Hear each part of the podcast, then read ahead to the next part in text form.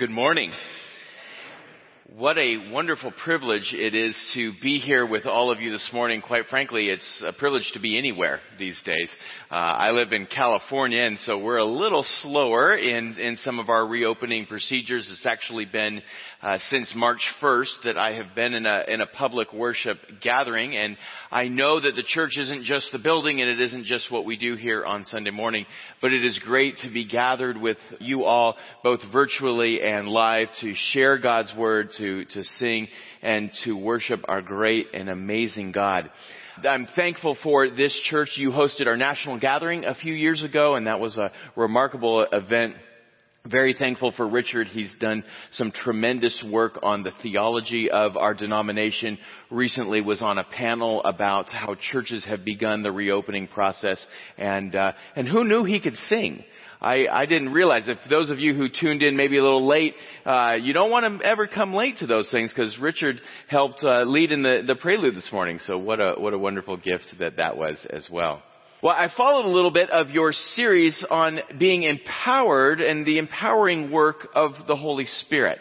And even before I knew about that series, when I was asked to preach, I was thinking and praying about what I might talk about, and it actually fit in really well at the end of your series, that, that we are empowered to witness.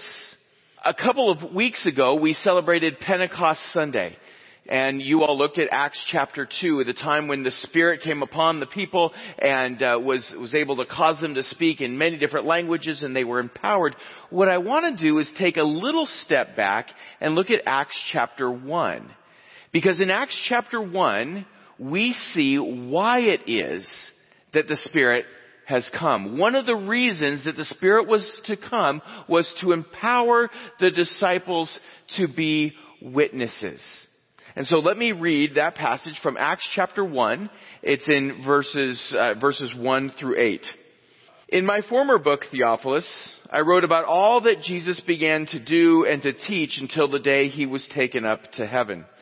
And after giving instruction through the Holy Spirit to the apostles he had chosen, after his suffering, he showed himself to these men and gave many convincing proofs that he was alive. He appeared to them over a period of 40 days and spoke about the kingdom of God. On one occasion, while he was eating with them, he gave them this commandment. Do not leave Jerusalem, but wait for the gift that my Father has promised, which you have heard me speak about. For John was baptized with water, but in a few days you will be baptized with the Holy Spirit. So when they met together, they asked him, Lord, are you at this time going to restore the kingdom to Israel? He said to them, It is not for you to know the times or the dates that the Father has set by His own authority. But you will receive power when the Holy Spirit comes upon you, and you will be my witnesses in Jerusalem and in all Judea and Samaria and to the ends of the earth. This is the word of the Lord.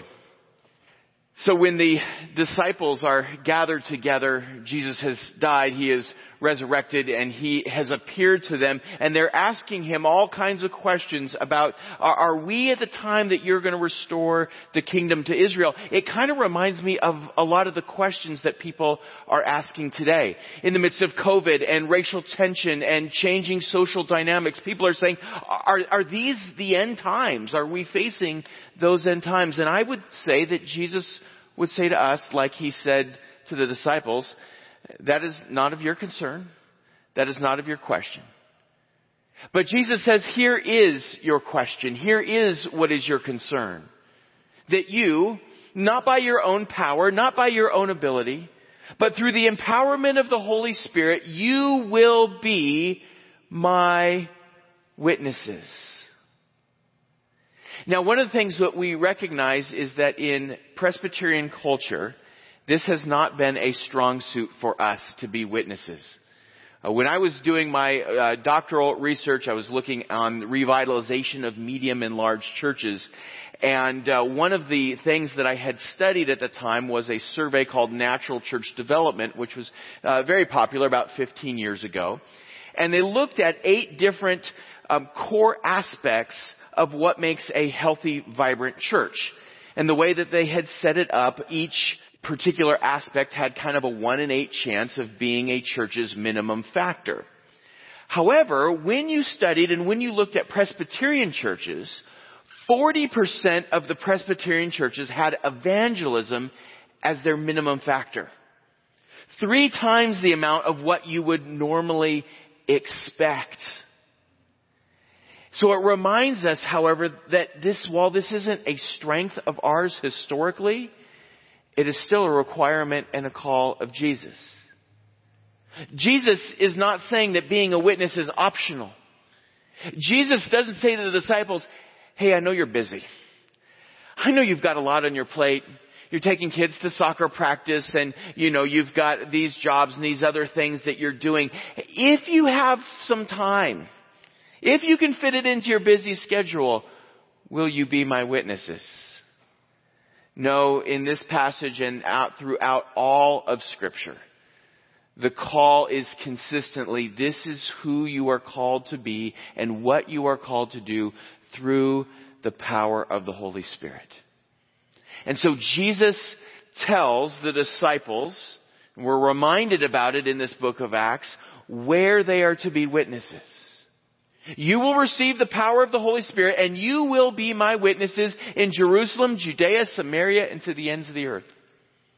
Now most times when churches look at this passage, what they will extrapolate from it is they will look at their own context and move in kind of concentric circles. And so they'll say, like, for example, you might say, uh, you know, we're to be witnesses in Greenville, in South Carolina, to the United States, and to the rest of the world. And I think that's a, an appropriate application of this passage. But I also think that Jesus identifies these four different areas to remind us of actually the four different kind of people to whom we are to witness to the good news of Jesus. And so let me take it from that angle as we move through the text. The first, Jesus says, you will be my witnesses in Jerusalem. Now, some of you may have been to Jerusalem, and it is a very religious city if you have ever been there. When you are uh, going in the elevators on the Sabbath, oftentimes the elevators stop at each floor automatically so that you don't have to do any work about pushing the buttons. There's certain dietary laws and restrictions and the Orthodox Jews travel in groups of 10. All of these, these things, there are reasons behind them. But what God had continually said to people in the Old Testament was that they got so caught up in the do's and don'ts of the religion that they forgot about the relationship with the Father. They forgot about the Father's deep love for them. And their religion came about, uh, and, and was more about do's and don'ts. And I don't know about you, but the same can be true for me sometimes. Sometimes I can be more caught up in doing for God than being with God. I can become a human doing rather than a human being. And oftentimes our identities come from the various things that we do in the life of the church.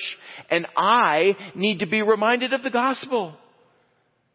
That, that it's about receiving and engaging in the Father's deep love for us. Not simply what we do for Him. I need to be reminded that my identity isn't in uh, my accomplishments, isn't in how good of a job I'm doing or how well the denomination is doing, though we try very hard at those things. But my identity is a, as an adopted son of the living God. And so we need to actually witness to each other. Witnessing isn't just about those who have never heard, though we need to do that. Witnessing isn't just about those who aren't in church, though we need to do that. Witnessing is sharing and reminding with each other of the Father's great love for us and to take our identity and our action from that rather from, than from what we do.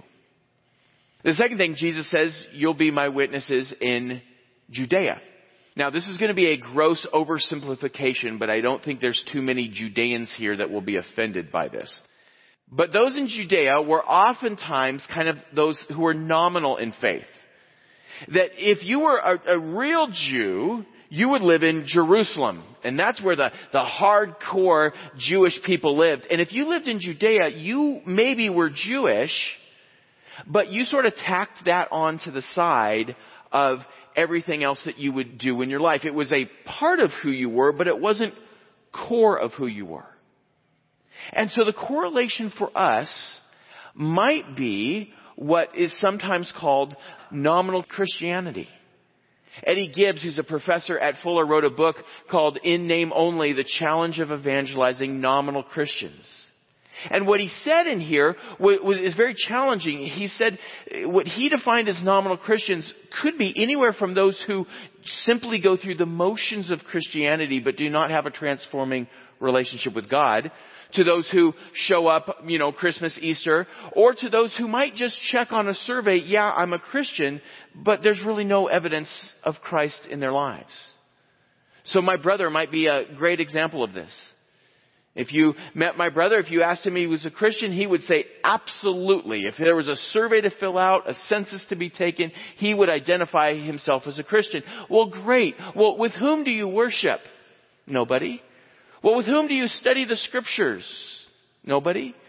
Well, do you use your, your time and your energy to help further the advancement of, of the kingdom? No.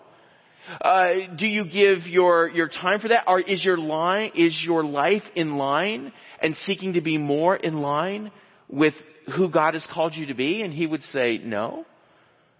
And so then you'd ask, well, why is it that you call yourself a Christian? And he said, well, I believe that Jesus died 2,000 years ago and rose again. But what we see throughout all scripture is that believing certain facts or being born in a Christian home or my favorite example of someone said, well, I know I'm a Christian because my grandma made cookies for VBS. All of those things do not a Christian make. And so Eddie Gibbs says the problem is how do we share our faith to those who simply look at Christianity as a, as a check mark on a box or on a survey? How do we share the, the good news for them? How do we help them actually move to a place where they transfer the trust of their lives over to Jesus? And the problem, Eddie Gibbs says, with even calling it nominal Christianity is that it sounds like it's an acceptable form of Christianity. You know, like Christianity light. The same benefits of Christianity without all the hard stuff. And Eddie Gibbs says, no, that's, that's just not true. That's not the life that God has called us to, and so you need to witness. We need to share our faith, and especially, I think, in, in Southern contexts, where simply being born into a Christian family, people will then just self-identify, well, I must be a Christian, rather than transferring the trust of my life over to Jesus. Jesus then says, you will be my witnesses in Samaria. Now, scholars will debate, is this actually a separate category than Judea? Because Samaria is actually located in the middle of Judea. And so it's, it's part of it, but I think it is distinct here on purpose because the people in Samaria were very different than the people in Judea. See, in Samaria, they had actually started off Jewish, but over time, they pick and choose the scriptures in the Old Testament that they liked, discarded the ones they didn't like, and they ended up making basically their own religion rather than following the true ways of God. They manipulated the scriptures to conform to their desires. Now fortunately, people don't do that anymore. I'm just kidding. of course people do that. That we have oftentimes look at faith as a buffet approach. And believe me, no one loves buffets more than me. But that's not the way we approach the faith. I'm going to take a little bit of this, a little bit of that. Oh, I don't really like this. I like from this faith over here, and I'm going to really make God after my image. Rather than conforming to the image of God through the scriptures. I think the question is, do we really dissect scriptures or do we let scriptures dissect us? And do we let the Lord actually weed things out of our lives? And so I think for us, especially in our culture that is moving further and further away from Christian norms and understanding, how do we witness? How do we tell people that it's actually, we, we are called to take all in the totality of what God has given us in His Word And ultimately that will make us more enthusiastic, more joyful, more satisfied when we receive the totality of God rather than just picking and choosing the things that we like and pulling from another, a bunch of different places. And so the Lord calls us, says, you need to be my witnesses to those who have distorted the faith, to those who don't understand it, to those who have made their own faith rather than following the true way of the Lord. And then the final one is to the ends of the earth. You will be my witnesses to the ends of the earth. Now, this might have actually been pretty surprising for the people to hear because for a period of time, those who had come to faith in Jesus believed that this movement was just inside of the Jewish faith. Now, they should have known better because the Old Testament is full of times where God says, I want you to be a light to the nations, or I will bless you in order to be a blessing. And so here, Jesus is saying, you are going to be my witnesses to the ends of the earth to places where, and to people that have never heard the good news. To people who have all different kinds of backgrounds. Who come from all different kinds of various faith traditions. You are to witness to the true good news of Jesus Christ to them. And so one of the things I love about your church is your robust emphasis on mission.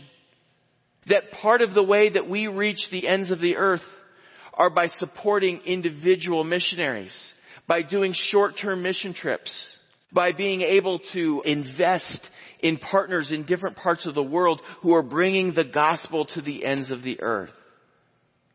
And at the same time, the ends of the earth are here now too, aren't they? I mean, what is this amazing thing with, with live streaming service that there could be people from other countries watching in the midst of this time. People move here from all over to, to go to university to work and we live in this global society where the ends of the earth are actually now at our doorstep and we are called to witness. We are called to share and to give the good news. I know that some of your interaction is with uh, organizations and individuals who share the faith in Muslim contexts. And it's wonderful when someone who comes from a, from the background of, of Islam understands the Father's love for us and begins to weep and cry because they never had that picture or understanding of who God is and they embrace Jesus Christ as their Lord and Savior. And we have the privilege to be a part of those types of conversations with people who come from various backgrounds, various traditions. That Jesus would call us to witness to them, to let them know the good news of Jesus Christ, the only way to salvation. And so as we close today, I want us to pray. And I want to pray because my guess is going through this list of the people that God may have put in your life that there is somebody or some group of people that fits that category. Somebody who's never heard of the good news of Jesus. Someone who has distorted the faith. Someone who would check Christianity on the box of a census survey, but has not given their lives over to Jesus. Or someone within this own body who needs to be reminded of the great love of Jesus and that you would witness to them. Not by your own power, not by your own strength, not by your ingenuity, but through the power of the Holy Spirit working in you and through you. Will you pray with me? Gracious and loving God, we thank you for empowering us with your Spirit. Lord, for the variety of ways that we have seen that over the past few weeks. That you, through your Spirit, unite us to you. You convict us of sin. You mold us and you shape us to conform more and more to the image of Christ. And Lord, also through your Spirit, that you help us to share this amazing good news of Jesus Christ, to be a witness for Him. And so, Lord, I pray that all of us, just in this brief time of silence, would be reminded of the people that are in our lives for whom we need to share the good news.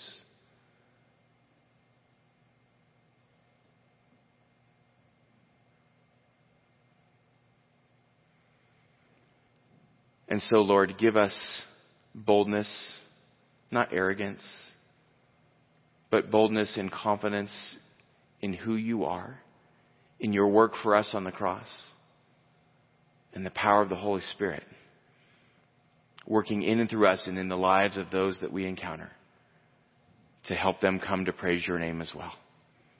We thank you and praise you in Jesus' name. Amen.